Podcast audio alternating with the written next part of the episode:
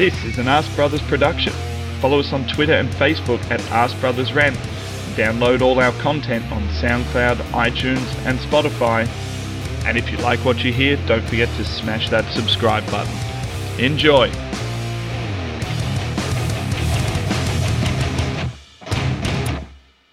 Welcome to this, an Ask Bros Extreme. I know you're looking at my complexion, and even though Manny isn't usually on the camera, I'm about 85 shades lighter than he is. So this isn't Manny to those of you listening in the uh, in the audio. This is Max. Manny's bailed. At least this time, he bailed and he told us he was going to bail. Unlike the several other times where he's just disappeared on black man time and not told us where the fuck he is or where the fuck he's going or what the fuck he's doing. So this time, Manny, from all of us at the Ask Brothers and our esteemed guest panel, we thank you for letting us know what you're doing. But we're here. It's been a really tough week. It's been a really. You listen to all the podcasts at the moment. Everyone's podcasts are dreary. Everyone's podcasts are forced, drained, trying to get content out about this same shit, this groundhog day that keeps happening over and over again. And we've decided what we're going to do is we're going to try to look back to some sunnier times, some brighter periods in Arsenal's history when we didn't have a shower of shit of a squad full of weak minds, old legs, and overpaid, aging Zimmer frame using fuckwits running around for us attempting to play football. So we're going to look back on some of those and we're going to think about whether or not it's the player that we're buying or whether it's the type of player, the mentality of player. We're going to look back on what sorts of players we've had in the past that had the mentality to make Arsenal look like a great team, to make Arsenal be that team that used to win it in the tunnel, that used to look at people in the eye and people used to look at us and say, that's a team that's going to get us. That's a team that's going to put in 100%. Uh, Darren, as by far the, the most aging, most geriatric person in the room, um, and also someone who may possibly use a Zimmer frame. Uh, I think it's interesting to go to you first in the room and uh, and ask you about what you kind of feel initially about the group mentality of these players, this Arsenal squad. No. you couldn't couldn't hear me. Yeah, you need your hearing aids in, mate. yeah, well, thanks for introducing me. Give me a big build up as usual. Just Darren, here's the fucking question. Get on with it. Uh, yep. Welcome, thank you, Max. Thanks for thanks for inviting me to this legendary show. I only said I'd come on it because I wanted to meet Manny. well, well, that's true. That's true. And for those of you who who don't follow the Thursday show, obviously Darren hosts the Clock End Talk on the Thursday night live show that Darren and I do every week. And and for those of you who tune into that, Darren takes a great deal of pleasure in winding me up every week. So I'm going to do the same thing now to you, Darren, that you're exposed onto onto this this platform. Well, I look forward to it, Max. I look forward to the challenge. Uh, I mean, you asked me this question. You posted it today and said, "Think back. Is this what you want to do now? You want to get straight into this player?" Yeah, get straight into you, it, man. You said, "Think back over Arsenal history and think of a player that could make a difference. I think that was it. Somebody that could make a difference to this yeah. Arsenal side, yeah, this Arsenal squad. So I looked. Obviously, I am fucking old. I'm in my fifties. I've watched a lot of Arsenal. So I, uh, I look back, and your question was: think of a player that could improve this bag of shite. I narrowed it down to about twelve hundred and fifty. I, I, narrowed it down to about 1250 on my shortlist because there's a lot. And you can look at it, you mm. know, I mean, there's obvious ones, you know, a Thierry Henry would make this better, a, a, a Santi Cazorla, a Cesc, a, a, a Vieira, Liam Brady. There are so many players that would mm. improve this team. But fundamentally, if we had Lionel Messi playing for us now, he'd have a static front line in front of him and a and a, and a porous defense behind. This him. is the this is the interesting thing about this mm. question, Darren, because it's so easy to just come out and say, "Oh, I'd put Henry in the team." You know, I put it up on Twitter, and it was amazing how many people were like, "Oh, I'd yeah. put Henry here. I'd do this. I'd do that." And I'm like, That's would right. Henry not just stand here with an emptied fucking midfield? And did Henry even have the mentality to be in a team that was set in 14th? Would Henry not have thrown his toys out the pram? Because he was a winning mentality player in a winning team. Anyway, I'm not going to answer the question until you introduce Albert because he's not been introduced yet. I mean, how rude do you I want to just- be? No, I I, knew Max was gonna- taking. His, I knew Max was taking his time, man. It's all right. Go on. It's fine. I was just doing it. So, guys, also joining us today uh, is Albert from Albert J TV. Um, Albert's channel, every time I look at it, it appears to be growing. There's more people, more places. I see his face on more different places. So he's really taking the Dan Potts approach. Now, for those of you who don't know, when Dan Potts started his illustrious career on a on the world of YouTube, he prostituted himself out to as many fucking channels as he could as fast as possible. And I get the sneaking sus- suspicion, Albert, you're taking the same approach, young man. I am. No, I appreciate the invite, man. No, it's good to. Um, you know what it is? I like to hear other people's opinions, man. Um, Well, after you've heard mine, you won't need anybody else's, are, are you, are you sure, Darren? Words of wisdom, man. That's it. You know, Yeah, of course. with absolutely. age. No, Max, appreciate the invite, man. I've watched you guys show. Like, there's so much Arsenal content out there that if I stayed at home to watch everything, I wouldn't leave the house. But I've come across your show and I like the rawness and the. You know what? Don't just be positive for the sake of being positive, man. I see that way too much in the fan base across many different ages of generations, and it's ridiculous. Funny See, we've enough, got a I'm- say, we, we, we've got a saying on here, and it's that that Arsenal fans got so fed up with the the toxic negativity Yeah. that now you've got a huge portion of the fan base who has toxic positivity.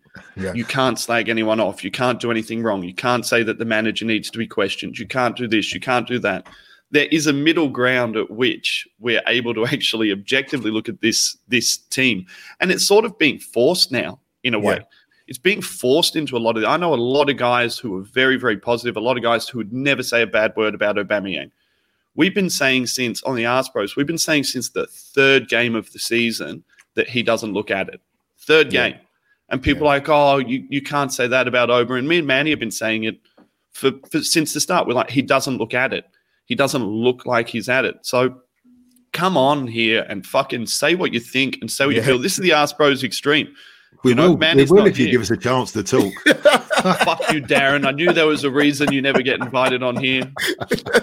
Is Darren's first time as well. First time on his show, yeah. Oh, yeah. okay, right. Yeah, Cool. yeah. Darren and I have done plenty together on the on the clock end, but we just usually fucking bicker. Anyway, so like I said, the whole point of this show is picking players looking back. So I'll go back to Darren now that he's interrupted me to uh to introduce To be Albert. polite, but, yeah. but you go fucking nuts, Darren. You host away from your guest seat.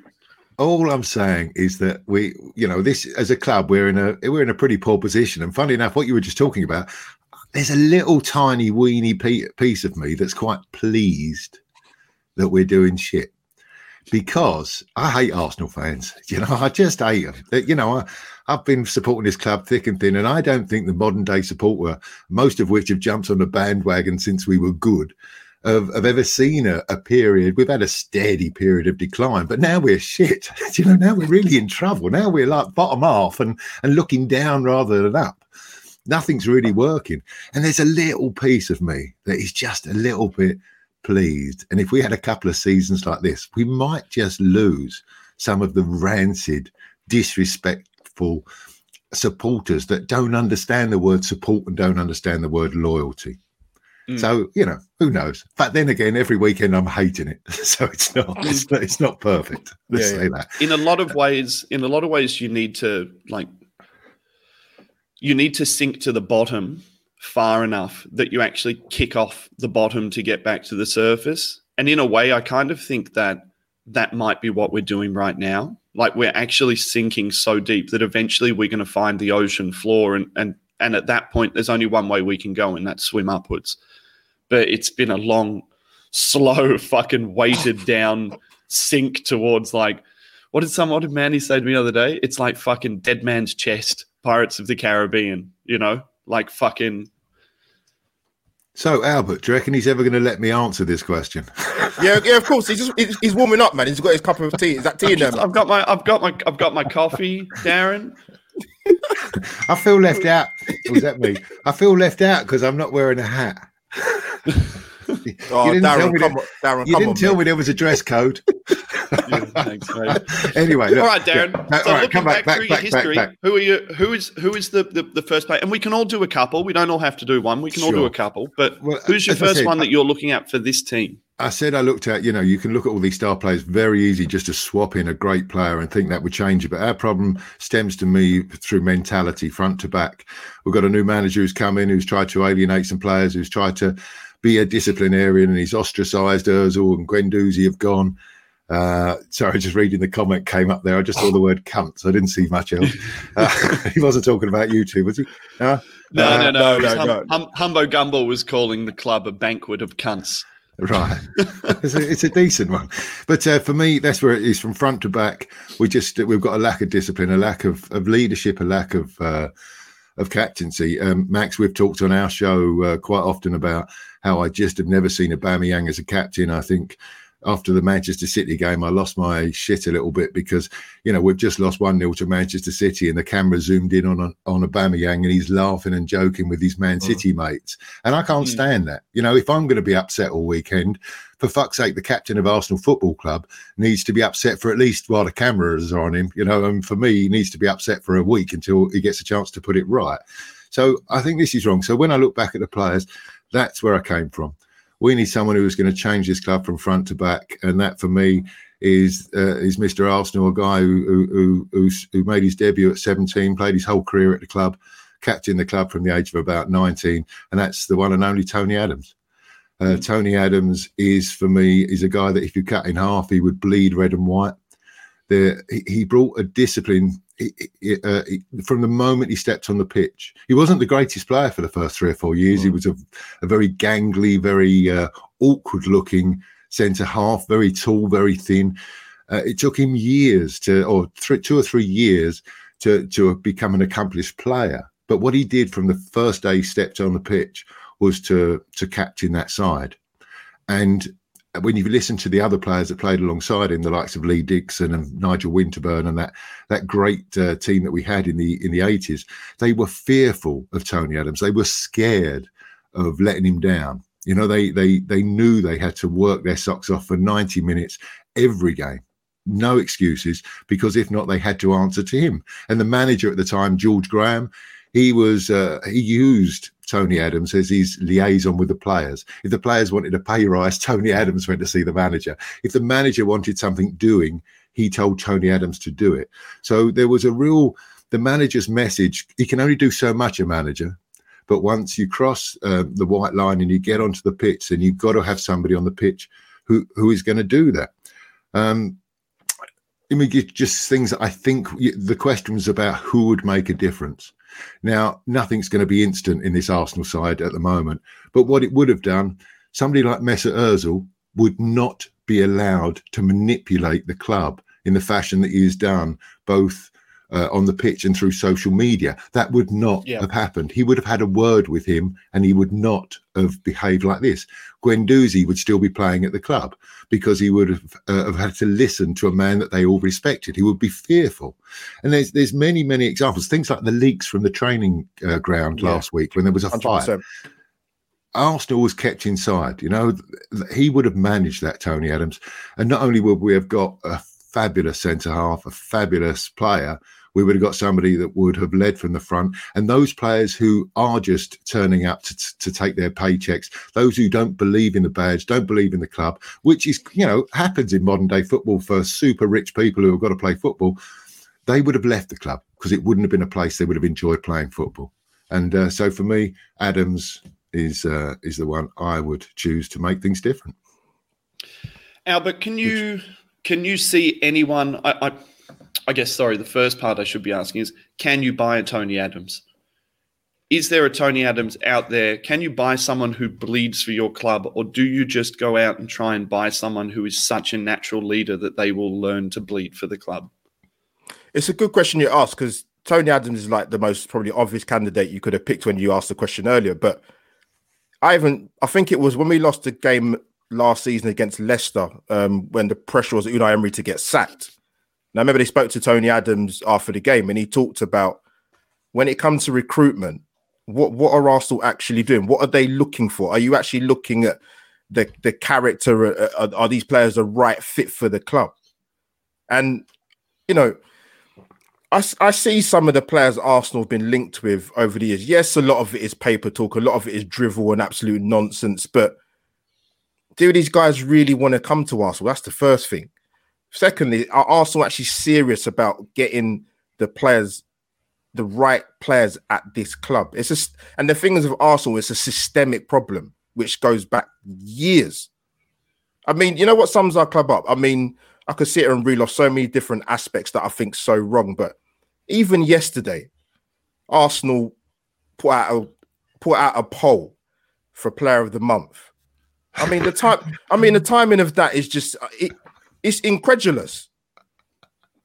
You know, what, what do you want us to turn around and say? Do you actually want us to look at that and go, "Oh yeah, you know what? Even though we haven't, even though we've lost more games than we've won this season, I'm going to vote for that player for being Player of the Month." I mean, mm. our club to a lot of opposition fans is a laughing stock. You got guys out there that support other football clubs that are making content off the back of Arsenal being so ridiculous. We should be where we where it's embarrassing to be seeing this. So that's what pisses me off. And what made what made it even worse the other night, I did a content. I went on somebody else's channel to do a match review of the, um, of the game the other night, and I didn't watch the press conference of Arteta. And I heard that someone said um, they sent out Joe Willock to go and face the media. Mm. And I don't get pissed off very often. You see my content, but that that really riled me up because I thought, hold on a minute, disgusting, disgusting, yeah. isn't it? Senior players. So where was Abamia? Where was Xhaka? Where where was the other? Even a Bellerin or a Holding? Why can't you go out and face the media? Why is that up to Joe Willock? That's not fair on the kid because then they'll go on social media. As you give you got the Fiat 500 crew on Twitter that will go out and there and hammer Joe Willock and, and Reiss Nelson because they're easy targets. But we don't hammer Granit Xhaka because he's the captain of Switzerland. We don't hammer Hector Bellerin because he got a call up by Spain. It's all bollocks. Mm. When it suits when it suits people's narrative, that's when you see the true colors of some of the fans. So I guess that's where the, I guess the crux of Darren's first player comes from. Albert, that that Tony Adams style player, that that pure leader, better decisions made over the last three or four years around bringing in senior players who are going to have the right mentality, who are going to hold the squad accountable.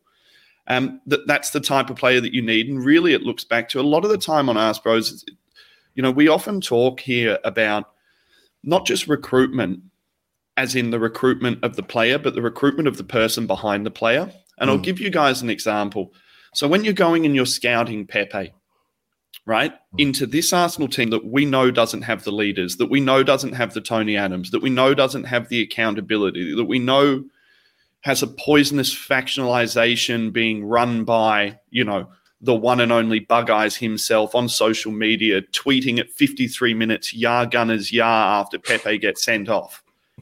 You know, when we knew that and we were going and scouting the player, why didn't we bother to scout the person and sit yeah. there and look at it and say he may not have the mentality mm. to come into this shower of shit where we are at our at we are at a low we lack leaders we lack a tony adams we lack someone who's going to get him in take him under the wing and say this is arsenal this is what's expected at arsenal and we go and we bring in what looks to be like a little boy to me. Like the yeah. his, his, his, I know we shouldn't take a lot into facial expressions, and it's easy to read someone's body language and say that they look a certain way. But for Pepe, he looks to me like a boy. He looks to me like a child. I was actually really surprised. I, for some reason, I never looked at his age. Hmm. I just always assumed that he was 21, that he was super, super young. I didn't realize that we'd picked up a 24 year old and he doesn't look like a 23 year old 24 year old to me and i mean in like his body language and the way he moves but i mean surely when you're doing that when you're going and you're, you're you're meeting with the guy and you're meeting with his family and you're meeting with his team you're thinking about not just whether he can do 45 step overs not just whether he can come one top corner from 30 yards but whether or not what we need at that time is actually different styles of players with different mentalities to start elevating the dressing room. So, Darren, great shout on the first one. I think you're completely right. My one little bit that I would say on that is I don't think that there's that many Tony Adamses no. left in world football anymore. And I'll tell you someone who is. So I've, I've, got a couple of guys who drink in my bar who are Man City fans, but they're in their 50s. So they're proper Man City fans. They're old fashioned Man City fans. And both of them constantly talk about the fact that you can, everyone puts Man City's um, run of being sort of very, very dominant down to different managers and lots and lots of money. And you know the player that they put it down to? They say that Vincent Kompany kept 100%. that team so fucking accountable the entire time. He was so good back of house. He was so good with the young players. Every time someone came in, Vincent would go around, go to their house, go to dinner, make sure that their family was okay, like do all of these things, and that he was the last genuine captain that they'd seen. So I don't know how you even scout that. I mean, uh, Darren, do you think that they the like like I was saying, just to finish off on this point, do you think that when they're scouting, we're going out and we're scouting that person? Are we looking at it and we're saying who are the future leaders of this club because we've got to go get them because we don't have them internally? The, the issue just stems back a little bit further from me, Max, is that, you know, since our club got bought by foreign owners, and, and I'm not as anti the owners as some. I like the self sustaining model. I like that. I don't care that we we don't have billions to pump into a football team to buy the best. I love the fact that all the success that we have had over the the decades that I've been watching this club has been because we've we've earned it. You know, we've spent money in the past. In the 30s, we were called the Bank of England club, and I wasn't watching them in the 30s. you know, we we were the big big spenders. We've had that sort of uh, uh, history, but when we got foreign owners in, they were you know they bought this because they thought it was a good financial prospect. They didn't buy it because they loved Arsenal Football Club. You know, they bought mm. it for an investment and you know that's that's the, the way of the world these days. But there is there's such a disconnect. So what they did is over the course of the last few years is they've taken away that arsenal history from the boardroom and it's been changed. So now and then we we will buy we will get the best recruiting recruitment guy you know, oh, he's great. He's got a great CV. Let's get the best recruitment guy. And that best recruitment guy is the best recruitment guy because he's the best agent who's got contacts with the best players. But that doesn't mean they're the right players. It just means a, a, a merry-go-round of money.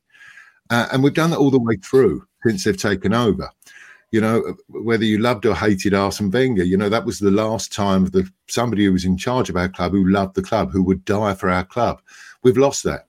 We've uh, we've redressed it slightly by bringing Mikel Arteta in. Very very strange decision by the club yet again to actually give the management of Arsenal Football Club, one of the biggest clubs in world football, to somebody who's never done the job before.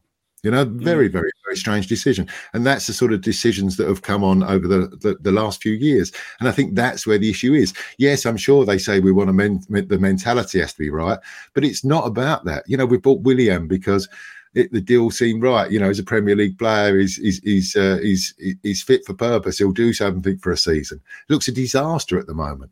You know, there's there's mm. these decisions aren't being made for the good of their club. They're being they're very very short term, and I'm very very concerned. You know, we took Emery on. He lasted 18 months. Now we got Arteta, and if you listen to podcasts, and I try not to, after a week like this because I just can't stand the negativity. Because all I heard on the Clock End Talk podcast, one of the, the ones that I do, the review show, just saying Arteta out, Arteta's got to go, and I'm I'm putting my hair out. What we start again? That might be the right decision in the end. But the club has got to look at the way they do all of this. And at the moment, we've changed managing directors, we've changed financial guys, we've changed recruitment guys, we've changed players, and there doesn't seem to be a soul to our club at the moment. We've lost that mm. identity. I can see from a business perspective, I can see some of the strategy behind the implementations at the top end. I can, because if we couldn't get the Arsenal DNA on the pitch because our recruitment and the turnover in the board from Gazidis through Raul had been so poor, I can see why you would go and get, you know, I hate to use it, but Arsenal DNA from the top of the chain down. I can see why you'd do that. You've gone and got Edu, who's a winner, uh, granted, he was never a, necessarily a first team player, but a very tidy player and surrounded by, I, I, guess, that group of what was the best of Arsenal of the modern era. And we've gone and got Arteta, who, regardless of his Arsenal career, was an Arsenal captain and and understood it. So I do get some of the strategy behind that. Um, but it's such a it's going to be such a long road, Darren. And I've said from the start, everyone was talking about three years, three years, three years to rebuild. And I said from the start, it'll be three years from 2021 when these dross contracts end. So from the time these guys walk out the club, then we've got three years. We've got three transfer windows to fix it, to try and get in some of the players that we need. Albert, hit us with your player. Hit us with your player and your reasons and your analytics yeah, yeah. and why it is you you chose this person. Um, yeah, because like I said before, there were some obvious ones I could have picked, but I mean, as long as I've watched Arsenal, been supporting Arsenal, I, and I said like everyone's got their different journey of how bad it really, really was, depending on when you was born. But I've not seen it this bad since probably 94, 95. And that was a tough season. I used to go into secondary school and get taken the piss out of every week because we was that poor. To get three points that season was like gold dust. We finished Mm. 12th that season in the Premier League. That was um George Graham's last season. That was a that it, the football's that bad. I've not enjoyed the football at Arsenal for years, and that's going back to the latter years of Wenger under Emery, including Arteta. Freddie couldn't get a tune when he was at Inter in charge. Um, it's been dire. So we keep hearing about this magic buzzword at Arsenal for quite a long time: creativity. You know, people can bang on and talk about free Özil, hashtag Özil. Listen, let's get it right. There was plenty, plenty of times under different managers when he was in the team, creativity was still an issue, particularly away from home. So the player that I've gone for is Robert Pires. Mm. Um, absolutely miss him. Um, and the funny thing is, Nicolas Pepe could actually take a bit of encouragement from him because when he first came to England in 2000, 2001, he was not, he had a very, very hard start to life in England. And he got absolutely hammered when he came out and said that it's um the league is too physical. And even Wenger protected him and sort of nurtured him into the team. But the problem of a lot of the players at Arsenal is they only have one skill set or they don't have any skill set. Robert Pires had more than one skill set goals, assists, sublime technique, vision, ball carrier. There's nobody in this Arsenal squad that has got goals from midfield since him and Freddie Ljungberg on a consistent basis. And that is what has been killing us. I mean, when I look at Fred, um, Robert Pires' time at Arsenal, um, I mean, I'm looking at his stats. I mean, he end up he's ended up with 63 goals and 43 assists, and that's just in the Premier League. He has more assists in the Premier League in his Premier League career than Arsenal as a squad had in the Premier League last season. And that tells you all you need to know. I mean, we had we had 39, we had 35 assists in the squad Premier League.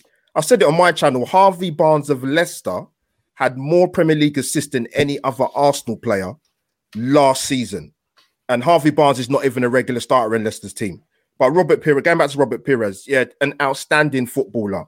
If he wasn't getting double goals, if he wasn't getting a double assist, it was he was getting goals in double figures.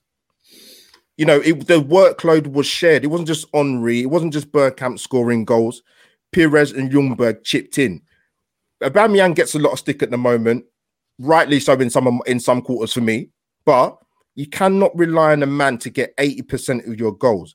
Rob, Mm. Rob Aubameyang would absolutely be kissing the floor if you had someone like Robert Pires in the team. I mean, even he's over the, the you know the invincible season, fourteen goals, eleven assists, incredible stats. The, the following season, fourteen goals, he got a couple assists. Um, his last season, seven goals, four assists. 02 03, 15 goals, four assists. 01 02, goals, nine, 15 assists. That's you know, you don't, you know, with him, he's an it's an he's an instinctive player. The only player I look at the Arsenal team now, in terms of someone that has a footballing brain and plays on instinct, is Bukayo Saka. Mm. And even with his form, it's gone a bit patchy because he shouldn't be playing the amount of games that he's having to play, but he does play because he's the only one that gives us that creative spark. We have no link in between the midfield to the attack. I mean, the other night against Wolves, there was two sh- still shots that were flying around on social media with, for example, Granit Xhaka. When he got the ball, easy pass to Willock in the first half, decides to turn back and try and draw the foul. There was another incident in the second half. Gabriel's got the ball, trying to bring the ball out of defense. Janet Granit Xhaka gets the ball, hits a 30 yard pass straight back to Bernd Leno. There's no transition. There's nobody in that midfield you can trust to break the lines. If you couldn't get Houssem Aouar in the summer, what was your plan B, Arsenal? There doesn't seem to be a plan B for when you can't get someone for your plan A. So Robert Pires for me, out like I said, more than one skill set, end product, assists, goals, vision.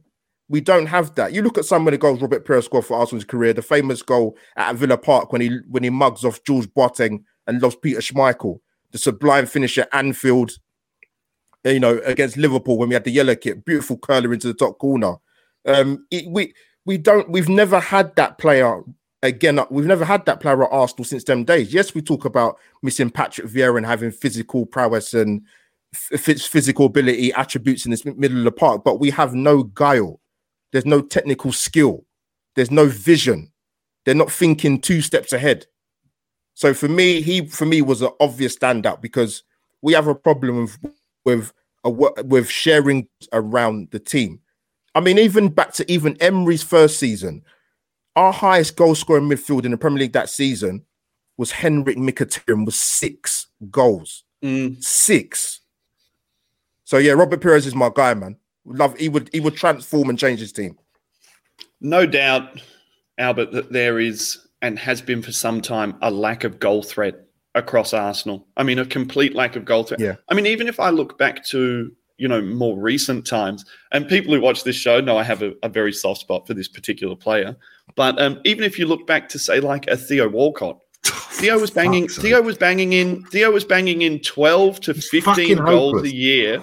Fuck you. Oh, You know he's I found love his Theo. level, Max. Darren Southampton substitute. He's found his level. But look at his stati- look at his statistics. I, I know you mean, Max. I know you mean. statistically, he's banging in 12 to 15 goals. He's scored goals against big teams. Uh, his season where he played outside of Van Persie and Van Persie's last season before he mugged us off and fucked off to Man U, right? I think Theo was uh, 17 goals and 12 assists that year. You would kill for 17 goals in all competitions and 12 assists. You would kill for it, you know? And, you know, when I look at the team going out, the, the first thing that I see now when the when the team sheet comes up is I see a complete lack of goal threat. Mm. Right? I'm I'm looking at it and I'm like, okay, well, if Pepe isn't running out for the team, I'm looking at someone like Saka, and and you know the the brightest candles burn out the fastest, and he was bought in, had a really good season, and what you would have been hoping for in this season was that someone was going to be bought in to make sure that Saka could still float into the team, spread his stardust, and Yeah. when he needed to get pulled out, get pulled out. His shooting boots are gone at the moment. He's been called up to England. He's been on this massive, massive high. And I'll tell you what, Saka's best game for us in the last four weeks or so was when he came on off the bench. Was it against Leeds, Leeds, or against Leeds, Villa? yeah, Leeds Came yeah, on off Leeds. the bench and just did his thing for 15 minutes. He didn't have to worry about anything. He didn't have to worry about getting in the game. He didn't have to worry about, you know, looking over his shoulder and massively defending. He just came on and did his thing. And you saw all of that pressure get lifted off him completely. Um, and that's the unfortunate thing. And that's why I've got to agree with you, Albert. You know, the I guess the thing that Pires had, and Darren, since you actually met Pires and had this conversation with him, you would understand as much as anyone. But Pires was very, very single minded, you know, and there were a lot of players in that Arsenal team then that were single minded, that were winners, that were just people that went out and did their thing.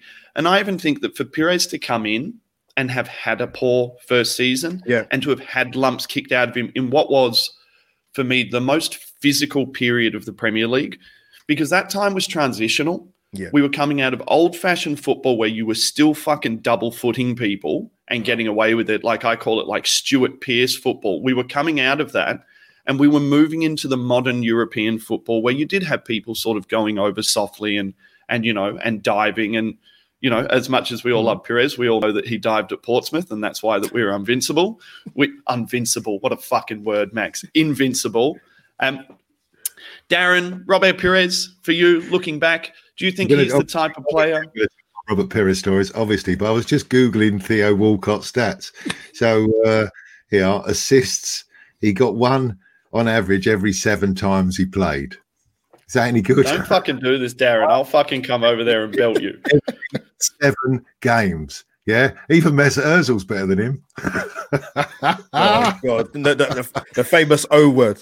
Oh god. And look, look, I've got all these lovely comments coming in, and you're obviously reading them and not showing any. But can't you put up the one that says from Russ Morgan? Hello, Russ. Nice to hear from you. Darren, what a legend. Come on, he's one of mine. I loved you on the Arsenal India podcast. Oh, No, wrong no. one. The one before Wrong one. Yeah. Thank you, Russ. There you go. There you go, Dazza. there you go. Uh, Uh, Dazza Pires. If a Pires was available now, and I guess the I guess the question is, is you would be buying the Arsenal Pires, I guess, from season two if you were bringing him in, Mm. not necessarily buying the Arsenal Pires from the first season that he came in. look, first of all, listening to Albert um, speak lyrically about one of Arsenal's greatest players, um, it- it's lovely. Chill down my spine, you know, shiver down my spine when I listen to you talk about it. Really was a lovely, lovely player to watch. But he was in a side that had minders, and we have a side that doesn't have minders. What I mean is that when he was taken out, which he was all of the time because he was a, you know, he was that sort of beautiful player.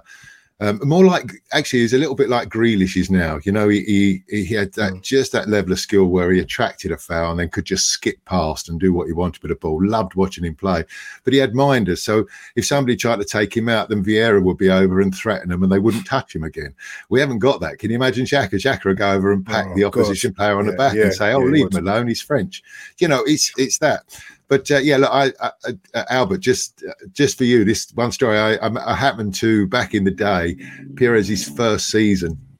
Uh, I, I had a mate who uh, knew the family well, so I went to Pires's flat in Baker Street and picked up his wife to take her to the game.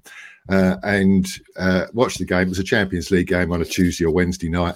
And then at the end of that game, I was lucky enough to get invited into the Arsenal Players Lounge uh, to to um, to uh, obviously I was actually getting a lift back with Pires. And you know, you should imagine this as an Arsenal supporter since the age of six years old. I'm thinking this is going to be the best night of my life. And I'm sitting on a table, one of these big round tables, and at that table is is uh, Patrick Vieira and his wife, Sylvain Wiltord and his missus. Um, uh, Thierry Henry and sitting next to me, Sharleen Spiteri, who used to be his girlfriend at the time, uh, Pires uh, and his um, his wife or girlfriend at the time. So it was like going to be the best night of my life. I couldn't. I was so excited, and then I sat there for an hour while they all spoke French, and I didn't understand a fucking word.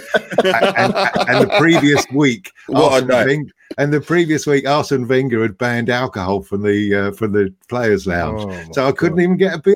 It was a nightmare. but Pires. Sorry, sorry, I've just shut up. And I've met Pires and my I went to Mumbai to interview Pires a couple of years ago. So I'm I, I love Pires. He's, he's really is my man. In fact, oh, I've got the photo up here. I've got a photo in the uh, house of me and me and Pires. So I love him, love him, love him. But after that game, he he gave me a lift to the station, and he's got he's even now, ten years later, his English isn't perfect. And then Hmm. two years in, English was pretty terrible.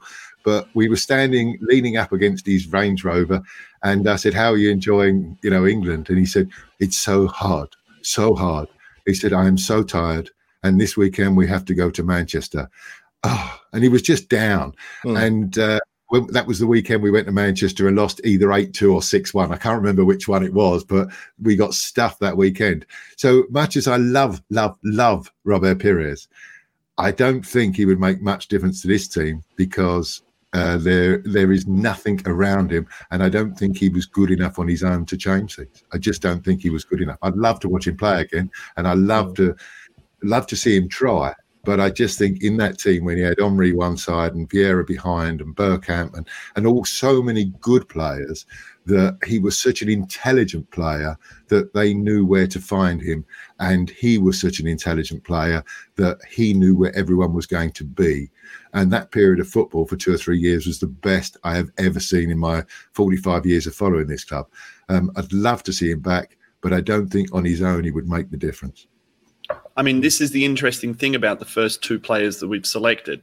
Now, if you bring in a Tony Adams, Yeah. does Tony Adams fix that dressing room, or does that dressing room give the fucking V sign to Tony Adams and do what the fuck they want and follow Mesut? And Tony Adams shouts and screams. As a footballer, if we brought in Tony Adams as a world, world class defender into that team, does it improve us that much? I mean, it, it's a, it's an upgrade. We may concede less, but it doesn't solve our problems going forward. And I guess in turn, you can also look at someone like Robert Pires, like Darren has just said, and with that massive hole in midfield and with that complete lack of creativity and with that complete lack of movement, does Pires have or did Pires, did Pires have the mentality to go and grab the game by the scruff of the neck and do it himself? You hmm. know, and this is the thing that is so dangerous about comparing generations.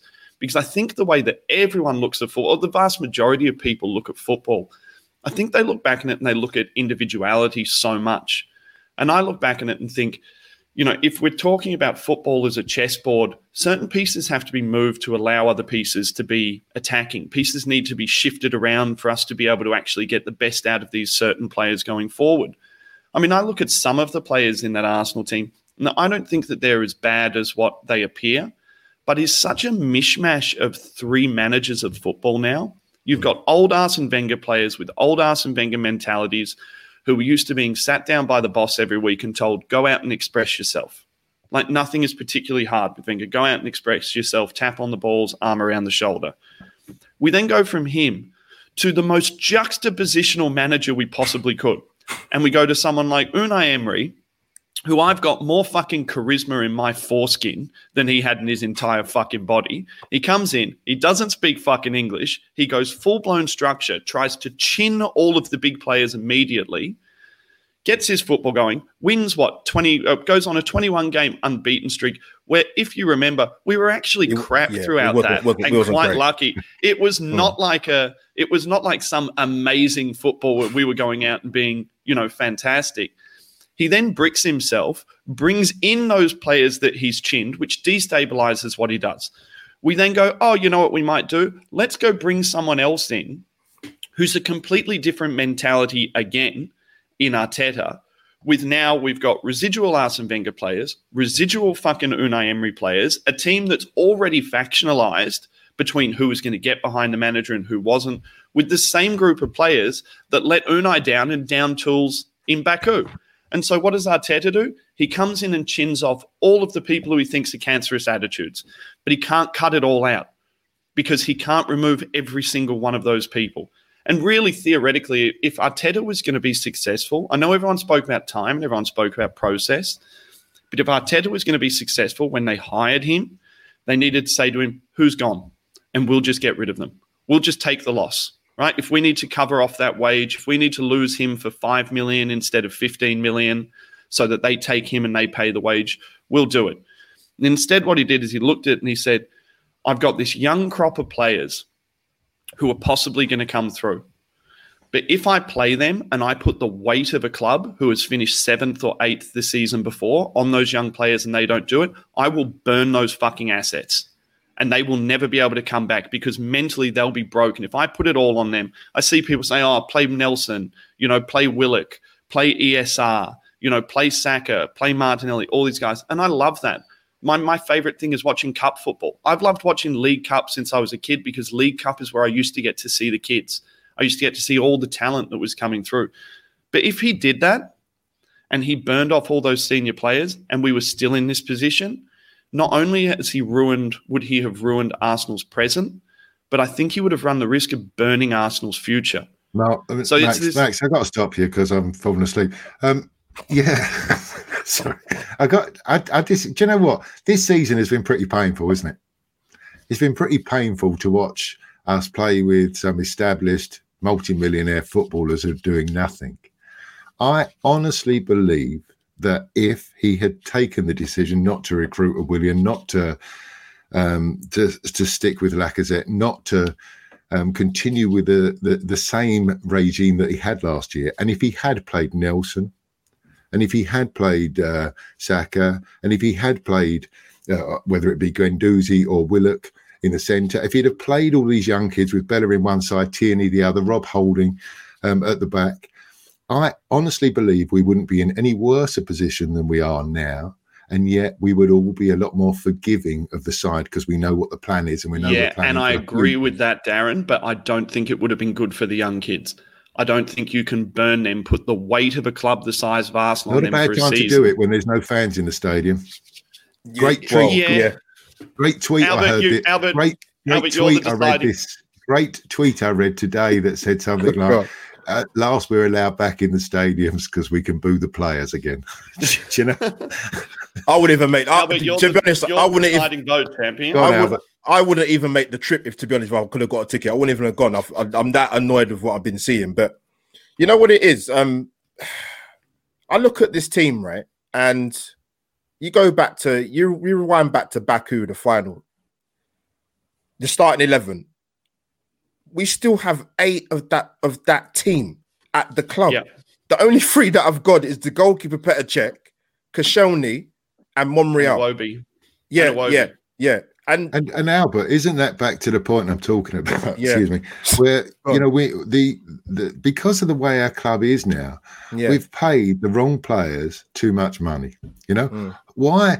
You know, we, I, I listened to a debate today about you know we, we've got to get rid of Lacazette uh, uh, in January, or he's just going to run down his contract. Of course, he's going to run down his contract because nobody is going to pay his wages. Nobody Yeah. can afford to pay Lacazette's wages. So we've we've put him on a contract which I believe is around about 180, 185,000 pounds a week. Yeah. You know, it's a lot of money, and he's not worth that.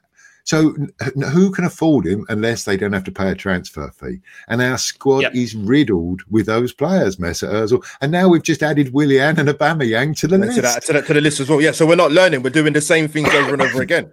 Yeah, in in some instances, Super broken. worse. You know, Willian, Yeah. Luiz, uh, and Aubameyang are now our three highest paid players. Fuck, do you know? And none of them deserve to play at the moment. None of them deserve to play. I'm a huge Aubameyang fan. I don't think he's the best striker I've seen at the club. Um, I don't think he's even a natural goal scorer, but he has single-handedly kept us where we've been for the last three or four years. Um, so there is still a little bit of money in the bank for me. But fuck's sake, he shouldn't be captain of the club, and he shouldn't be playing at the moment. He should be dropped get your form back. You know, go and play somewhere else. Play in the Europa League side. Get a hat trick. Earn your way back in. Can't you can't as a main striker in a club go ten games without scoring and expect to be the first name on the team sheet and club captain. No wonder people are laughing at us. Yeah, mm, it's Rock, true. rocking, rocking a hard place for Arteta with that one. I mean, to drop someone, you have to have someone viable to replace them. And what, what, what are we going to do? But Max, do do you think Max? Do you think of Arteta though? Like he's, I mean, I look at it. I understand it's his first job, so so, so subconsciously the guy is thinking, you know what, I can't do this, I can't do that. But he's just making some. He just makes some strange decisions, man. Like I get it, managers have their favorites, but.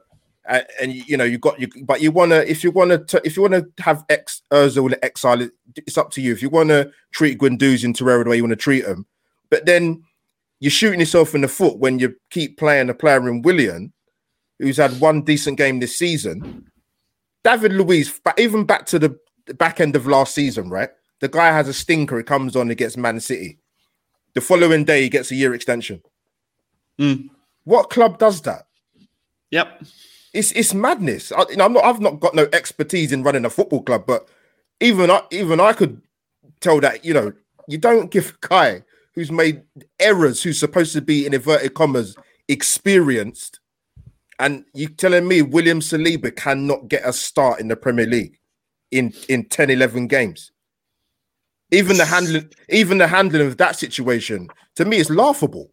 Saliba, that, it's a nonsense. We've spent a year thinking we've got a great young player coming to the club, and we're we're we're a year and a month uh, and and three months in, and we still haven't seen him play for the club. Well, 30 million, 30 million pounds to put him back on loan and then to park him on a bench. What did we give him? A four year contract? That's two of his Yeah. four years already gone. By And the we're time we're done, it's two of his four years the done. club, the club have said after if they with two years left on, they're going to have to sign a new contract, or we're going to sell them.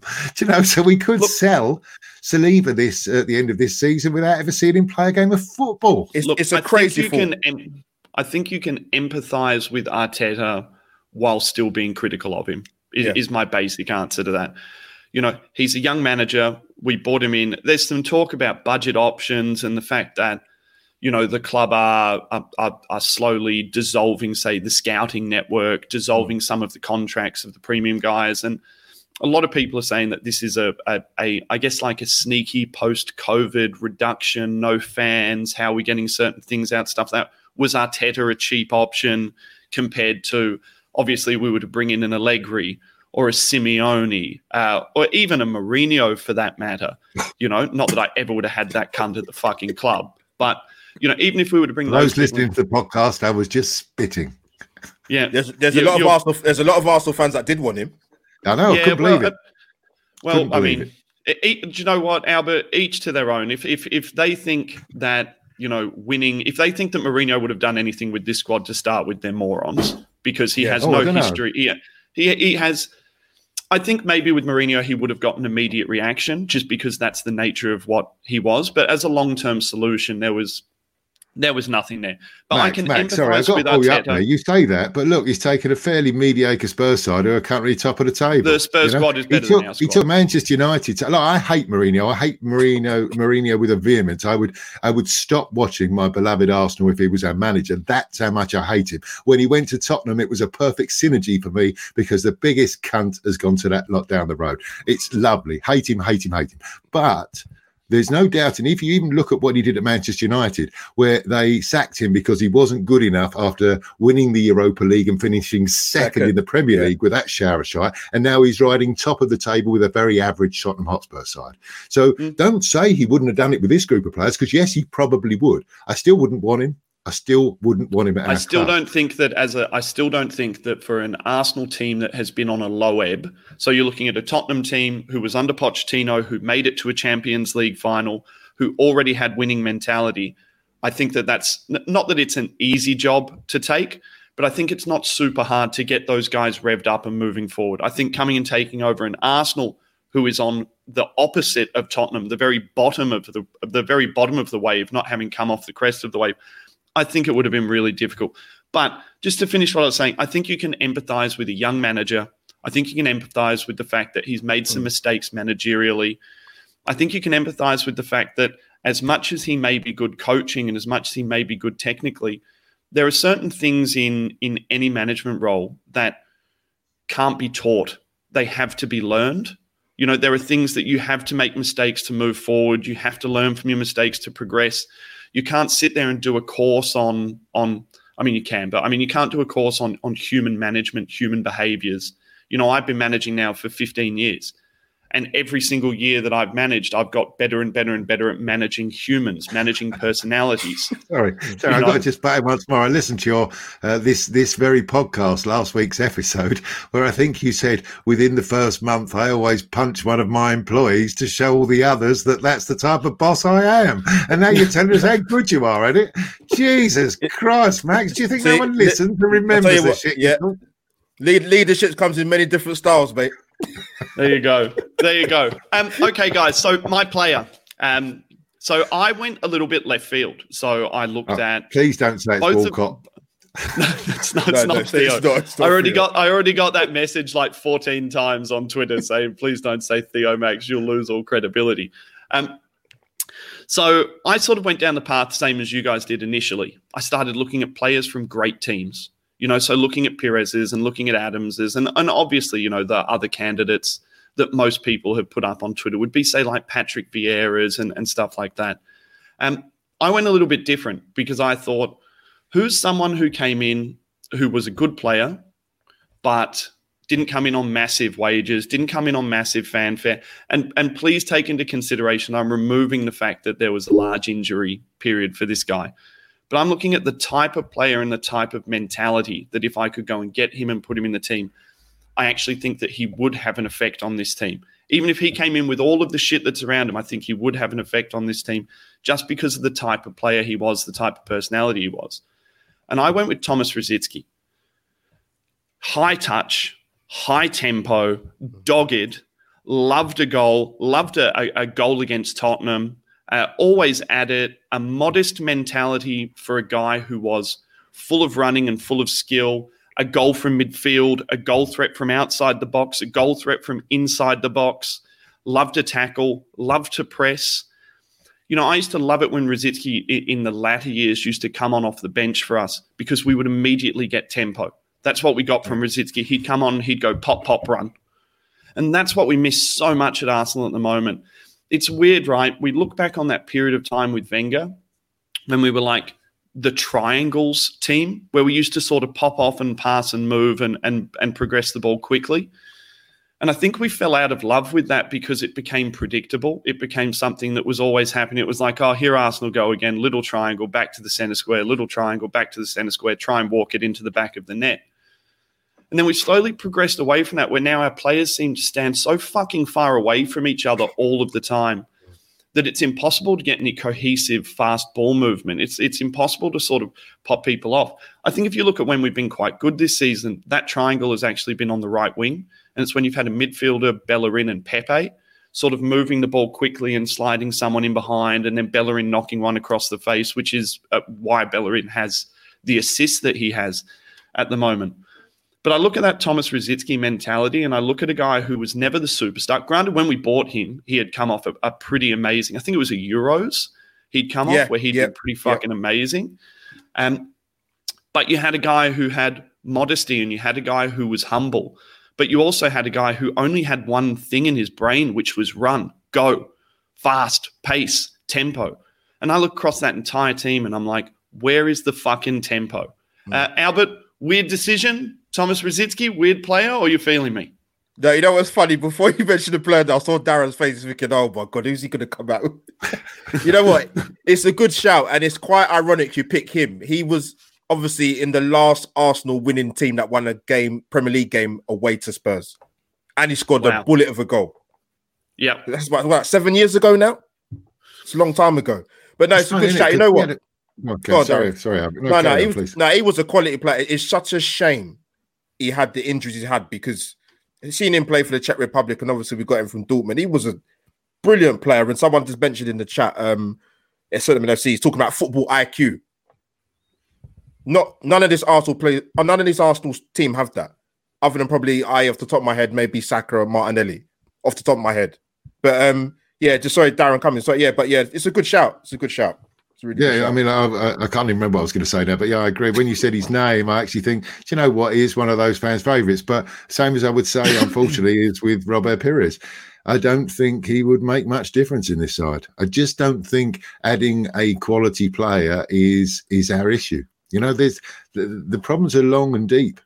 Uh, everyone is out of form at the same the same time, and I've never known that in a football club. You know, everyone is out of form. Lacazette, Aubameyang, you know, even Saka had a poor game. Pepe, yeah. Willian, you know, Xhaka, um, um, you know, um, Ceballos. Ceballos, what's happened to him? You know, they've all gone. Mm. They've all gone, you know, all at the same time. And that's a worry for me. And that's something they're doing in training, something I think maybe they're being overcoached. You know, yeah, I they are 100%. I mean, I'll tell you, I'm not being funny. I mean, he's constantly, constantly at the players on the touch, on the touch. I think to myself, what are you saying to these guys? Because they're obviously not listening. Because you can see it in the performances on the pitch. But Darren, you make a good point. But I think what I would say to that, with the two players you mentioned in regards to Robert Pires and Thomas Rosicky, they would at least give that opportunity to, to, to give that that creative spark in the final third, which it's not even that we have it a little bit or 50%. Darren, we have we don't have it at all. Yeah. It's, it's dissipated. There's nothing. So those two players would have alleviated a little bit more of uh, space and you know quicker transition. But because there's so many problems at Arsenal, it's a bit difficult. But um, it, it feels to me that Arteta is he's played a lot of football manager, and he's one of those he's one of those blokes that actually goes into the real fine detail.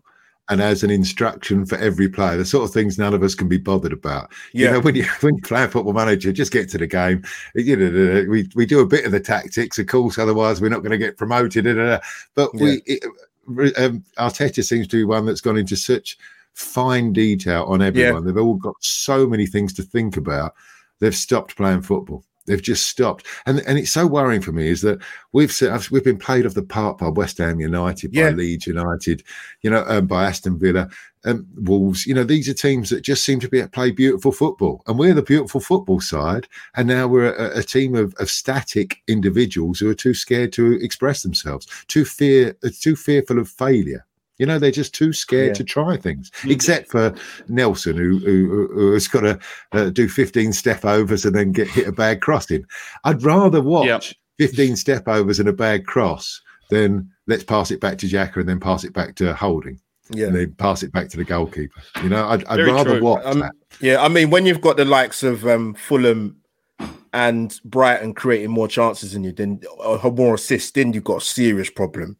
Serious. Does problem. anyone get the feeling that last season, with the, I guess, like the quarter time and the being able to coach every 20 minutes, that maybe Arteta got into the mode through that mentality of being able to change and push and, and, and be super vocal and make all these small changes and tell people to push. And now that has been dissipated and he gets that one chat at halftime and that's it.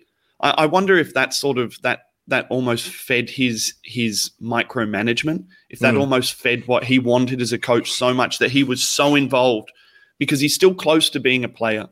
Like he's been gone for a while, but he's still close to being a player. And I think when you get those guys who are close to being players, who were generals on football pitches, who told people where to go and what to do, that he's almost got caught up in that mentality. And for me, almost what he needs to do now is, you know, I hate to say it, but to coin an Arsene Wenger, uh, Arsene Wenger phrase, let people go out and express themselves. Yeah, I mean, Max, I think that when the crowds come back to, to football, it will help Arsenal, not because the Emirates crowd are any good, but because the players won't be able to hear him. You know, uh, uh, at Yeah. the moment, uh, if you if you play without crowd noise, all you hear is him constantly Yeah. barking out uh, instructions. And Wenger used to say, you know, the training pitch is where you work on things, but when they cross the line, that's where the players go out and play football. He said, that's where my job's done. You have to rely on the players. Now, look, Arsene Wenger, again, you love him or hate him, but for, for 10 years, we saw the best football that Arsenal's ever played. And we played a game with such style that everybody in the world wanted to watch Arsenal Football Club. We have fans all over the world because we were the best team in the world to watch and now we're not and and there's such a vast um, a huge gap between those those two sides. And i think you know i also think that arteta we have to stick by him and we have to entrust in him. He's a smart guy and i'm sure he'll learn. You know i'm sure he will learn. And i don't want to just change managers again but he does have to learn and he has to i just just like him to give some of these young players some freedom and play that europa league side in the premier league and fuck some of these overpaid millionaires onto the bench and make them earn their right to play football. And if they don't want to, they become Mesut Ozil and they sit in a in a in, in a car park, you know, in a at home watching football on television. You know, that's that's where we are at the moment. And I just think it's a horrible, horrible situation being an Arsenal fan. You know, it's just it's just no fun. Yeah, I, you know what? I don't think. I'm sorry, Max. I, I don't think they'll sack him. To be honest with you, but I think the way they're Nor do playing, I. the That's way they're exactly what I was Yeah, about to say, yeah, Albert. but the way they're playing at the moment, I think he'd be lucky if it continues the way it's, it's going at the moment. If he sees a new year in, who knows? Who knows? Football.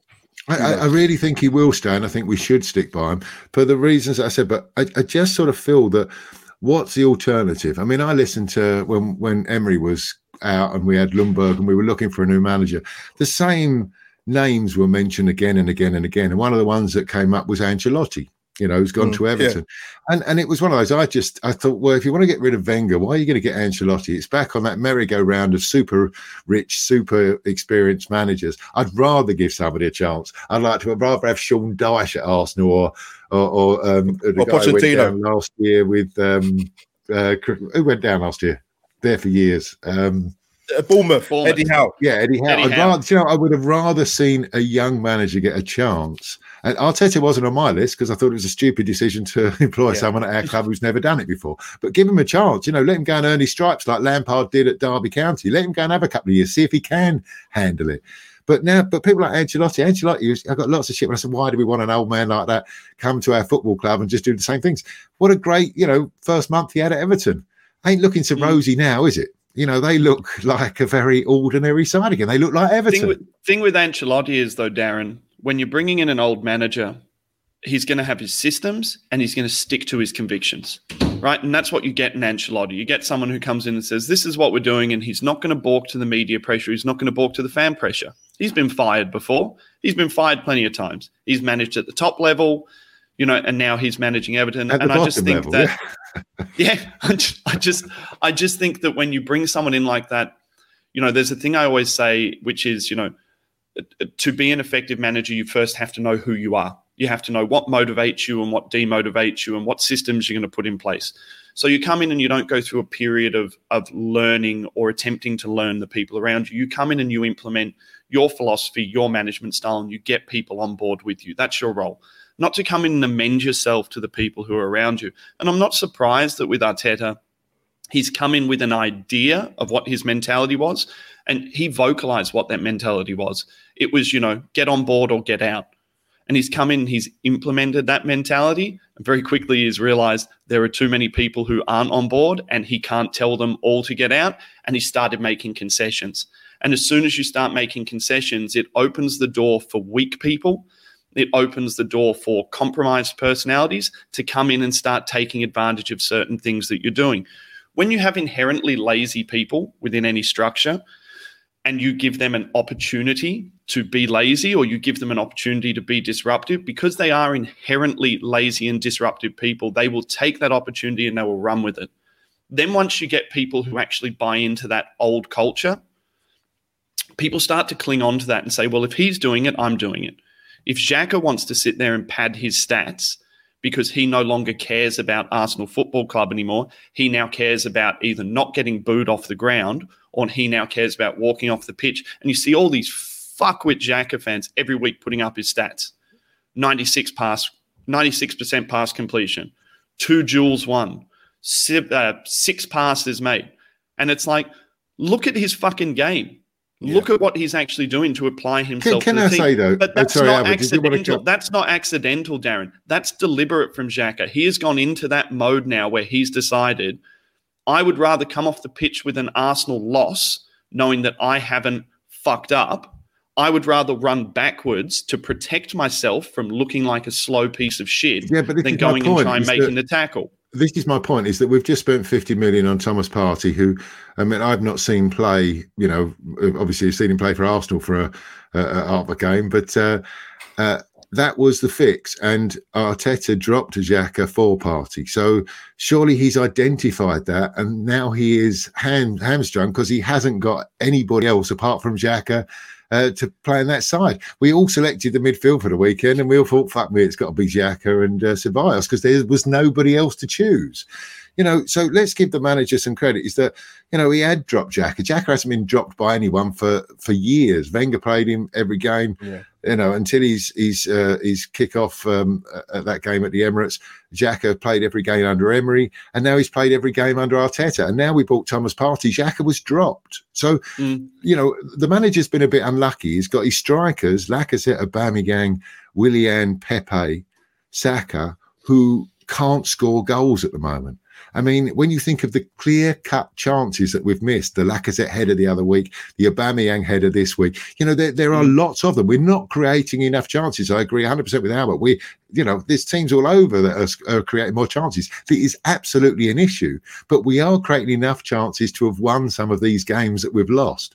But our strikers. So let's let's just think about Arteta and say, do you know what? It's not all his fault. He's introduced this system. It's his first full season. He's had no preseason again, really. You know, he hasn't had a chance to manage properly. So we've now invested in. We've agreed. Um, we've, we've found out what he wanted in the transfer market. We've got one or two players in. Gabriel, very good signing. Thomas Partey, I'm sure, will be a very good signing. So let's give him a chance to work with these. Let's give him the season. He's integrating the young kids. They're playing very well in the Europa League you know, this week we had Wick- Willock in the side, we had Saka in the side. You know, there's some things to look forward to. Holding looks like he's he's he's found some form again. You know, Gabriel looks pretty good. Arteta has enabled us to defend really well as a side, and, and against the big sides we've performed really well. Don't forget he won the fucking FA Cup last year, not with an easy run, by beating Manchester City and Chelsea. You know, so let's not write him off that he's lost it and he's suddenly shit. He's got every player in his front line underperforming and out of form, and he's got he's hamstrung in midfield because his new 50 million pound signing is injured. So let's give him a break, get off his back. And that's why my criticism, if anything, is with the players and not the manager at this moment. Albert, final thoughts on, I guess, the. We, we've talked about players who we would bring in. We've talked about Arteta being, you know, a, at a certain level in his management career and, and having to select certain players. We've spoken about injuries and things like that. I guess your final thoughts on, uh, you know, this week, this last three weeks, this shower of shit. You know, uh, your thoughts on kind of moving forward and the mentality that we need to have until the end of the season. Look, Albert, we're not going to get relegated. People talking us about us being down in the relegation zone. We're not going to get relegated. We might finish 10th. We might finish 12th. It's not going to happen. But are we sticking? Are we going the whole way through until the end of the season, then removing all these people in 2021 and then seeing what type of manager we've got at the end of it? Um, first thing I must say is um, I think the one recruitment we should make at Arsenal is bring back Gary Lewin. I, I, I, I, guys, I, I don't know. You guys have seen it. Like, I don't understand. Thomas Partey had a faultless injury record before he came to Arsenal. For some reason, it seems to be Arsenal keeping this under wraps, or they don't want to disclose what type of injury this guy's got and how long he's going to be out for. Every player seems to come to Arsenal who had a decent, who had a, who had an injury-free injury record, is out for it could be a two-week fire strain. It ends up being three months. Mm. Like, what's going on at this football club that we cannot even get the players fit from injuries?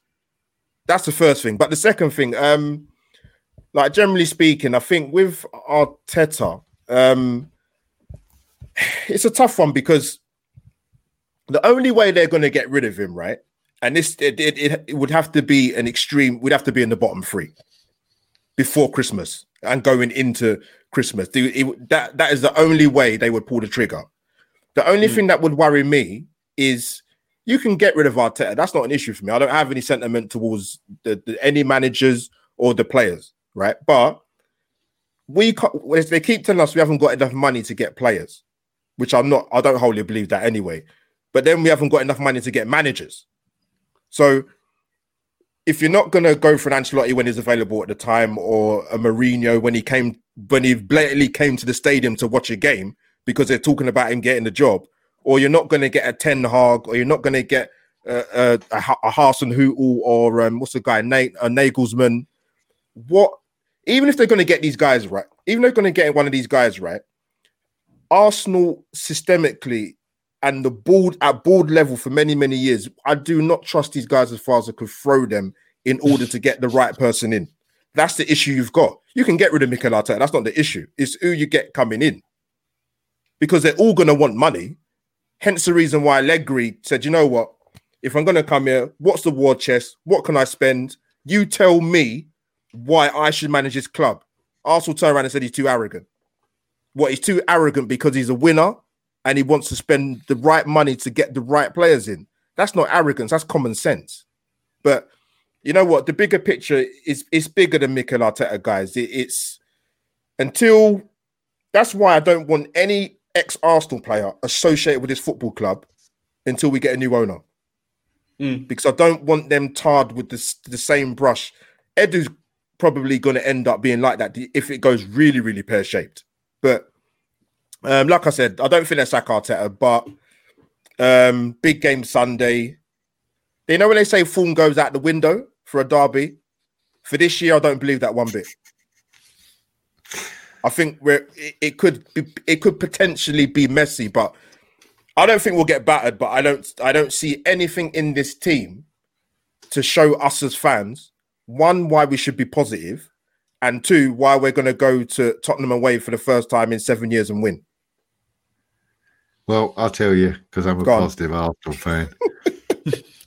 I'll tell you what's going to happen. Good. Arteta go is going to put his side out like he does against the bigger clubs and play defensively and to play on the counter attack. Mourinho, Mourinho sits and waits for teams to attack him and then hits them on the counter attack. We are going to see the Dallas nil-nil draw. because they're both going to sit back. I don't think there's going to be a pass.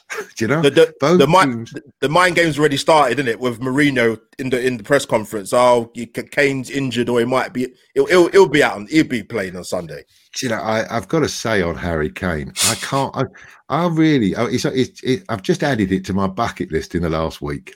I want to meet Harry Kane in a pub, and I just want to gently push him in the back when I'm walking through with a couple of pints in my hand. I just want to gent- gently nudge him in the back like you do when you're trying to get past someone and see if he falls over. Because I think there's something seriously wrong with him. Seriously, seriously wrong with him. And I'm just frightened. I'm scared for him. So I just want to see if he's like that in real life. Anyway, sorry, Max, you were saying. Uh, no, boys, look, done an hour and 15 minutes. I, I think the interesting thing is, you know, the the the players that we pulled out. So Darren had Tony Adams for leadership, uh, Albert had Robert Pires for flair, and I had Thomas Rosicky for a bit of hard work. And honestly, I think if any of those three players came into the way that we're currently playing, I'm not sure any of it would make that much fucking difference. Maybe if we bought all three in at once and we, you know, we um we pulled the entire team apart and went again. You know, um, closing statements from me, guys. It's been really tough. It, has Mm. been really tough producing content. It's been really tough actually getting in front of a camera, getting in front of Arsenal fans again. It's even been tough when you listen to the big boys. Like you go back and you listen to fucking shut up, Darren, you cunt. even when you go back and you listen to the big boys and you listen to people like Arsenal Vision, they struggled this week. You listen to Arsblog, him and James struggled this week. Completely unstructured conversation. No one knows whether it's coming. No one knows whether it's going. Mm. But the one thing I will say is, I think that whatever changes get made at this point are going to have no effect. Mm. Whatever things we make mass changes right now are going to have no effect. And I think, Albert, you put it best where you said it's systemic. And it's systemic and it's through every single level of the club. Yeah. I think it's through the board. I think it's through the manager. I think it's through the squad. And I don't think removing any single piece of that is going to have an overarching effect. Uh, I think it's a it's, it's a big picture thing for Arsenal right now. And all we can hope for is that someone at the most senior level has something on their wall saying, this is the path, this is the way. Um, Darren, Sorry, where can the guys find you? Got a quick one because I just saw a question there. Um, why not Sentiment FC? Darren suckered me in. I thought he said we was going to win. I didn't finish because I got sidetracked on Harry Kane. Uh, so it's going to be 90 minutes of nothing happening, nothing, nothing, nothing at all. And then one of our strikers, one of them, is going to just find one moment of brilliance. It's going to be very late in the game, and we're going to win 1 0. Darren, big yourself up. Where can the guys find you? Where can they listen to you and me on a Thursday night? I don't know. uh, you can find me on Twitter at Delhi Gooner, Delhi as in the city where I used to live, and say hello there to all of my friends in the Arsenal India Supporters Club, Arsenal Delhi Supporters Club, and all over India. Um, uh, I'm at Delhi Gooner, but yes, Max and I do a show on a Thursday evening called Thursday Night Live, part of the Clock End Talk franchise.